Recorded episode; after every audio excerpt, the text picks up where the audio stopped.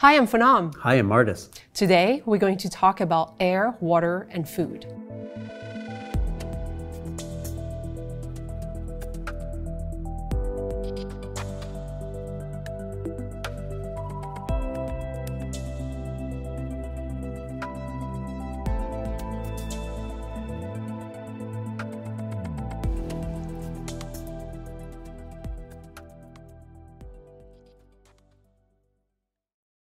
In order to survive, humans have to have access to clean water, air, and nutritious food. Unfortunately, the 7 plus billion people that we have on this planet today don't have access to that. Just to give you an example of how dire the situation is, more than 2 billion people don't have access to reliable, clean water. With all the technology and science that we, we've developed over the last few decades, you would think that that kind of problem would have been solved by now, but it's not. It's not even close. So, what we want to show in this episode is how good design, how good science, and how good technology working together can help us think of a future where all of us can breathe, can eat, and can drink water safely. The role of the designer is to solve problems. We're also connectors. We connect the scientists with the technologists, with the innovations, and we design solutions that are applicable to everybody. Designers are here to create abundance so you don't have to worry about the air that you breathe when you walk out of the door or the water that you're giving your child. Humans have been very ingenious in creating ways to give ourselves access to clean water. So let's talk about that. In the past, we as humans, we would seek out a water source to drink, and if it was clean and crystal clear, we would drink it. If it was brown, we would avoid it for a good reason. And we've kind of learned from that the natural world has a great ability to filter. You can even see this in ancient watering systems of previous civilizations. And we still have an example in Yosemite National Park here where they've layered rocks on top of pebbles, on top of sediment and sand, and used the natural environment to filter water so you can drink it today. When we look at the present, we have access to water filtration systems in our homes and our fridges. And these are pretty wonderful because they remove biological contaminants as well as chlorine, salt, and dirt from the water that we drink, so we don't have to worry about what we put in our bodies. Unfortunately, these types of technologies are not available to most people on this planet, so they fall back to solutions like bottled water. The truth of the matter is, we have to get better at cleaning our water sources. One of the technologies scientists are excited about right now is called graphene. They've taken this material and turned it into what we call a graphene foam to help filter water. And beyond some of the normal particulates we've already mentioned, it can really start to remove potentially radioactive materials like uranium. Now, can you imagine if we can deploy this in not only homes, but entire cities and countries to help raise the standard of living through better quality water? Let's talk about motivation. The first motivation is we want to give access to clean water, air, and nutritious food to everyone on this planet, and really for the next generations of people.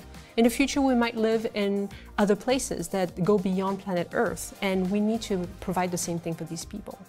The second motivation is be in harmony with nature. Nature has shown us how to create ecosystems that are abundant but also regenerate we should be able to learn from that and create artificial ways of doing that for ourselves.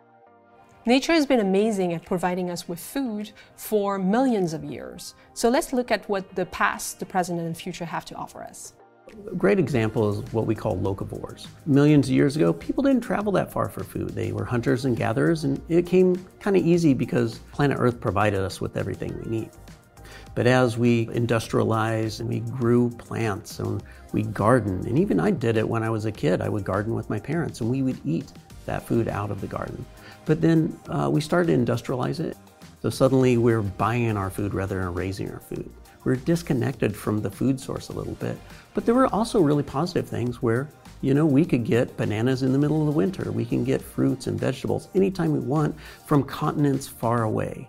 When we think about the future of food, we're trying to find ways to create regenerative and non polluting systems that can feed all of us. Replacing animal protein with plant proteins, for example, helps reduce the amount of energy or water that's being used to raise these animals.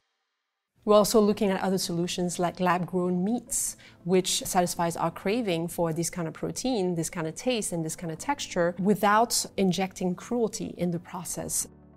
Another way of doing it is to integrate insect protein into our diet. They've been shown to be extremely nutritious and very abundant. They also use very little resources to grow. So there are ways to bring that into our diet in a way that actually sounds very appetizing. In the past, we as humans had a closer relationship with nature. It was very intimate. We interacted with plants and animals, and we were outdoors a lot.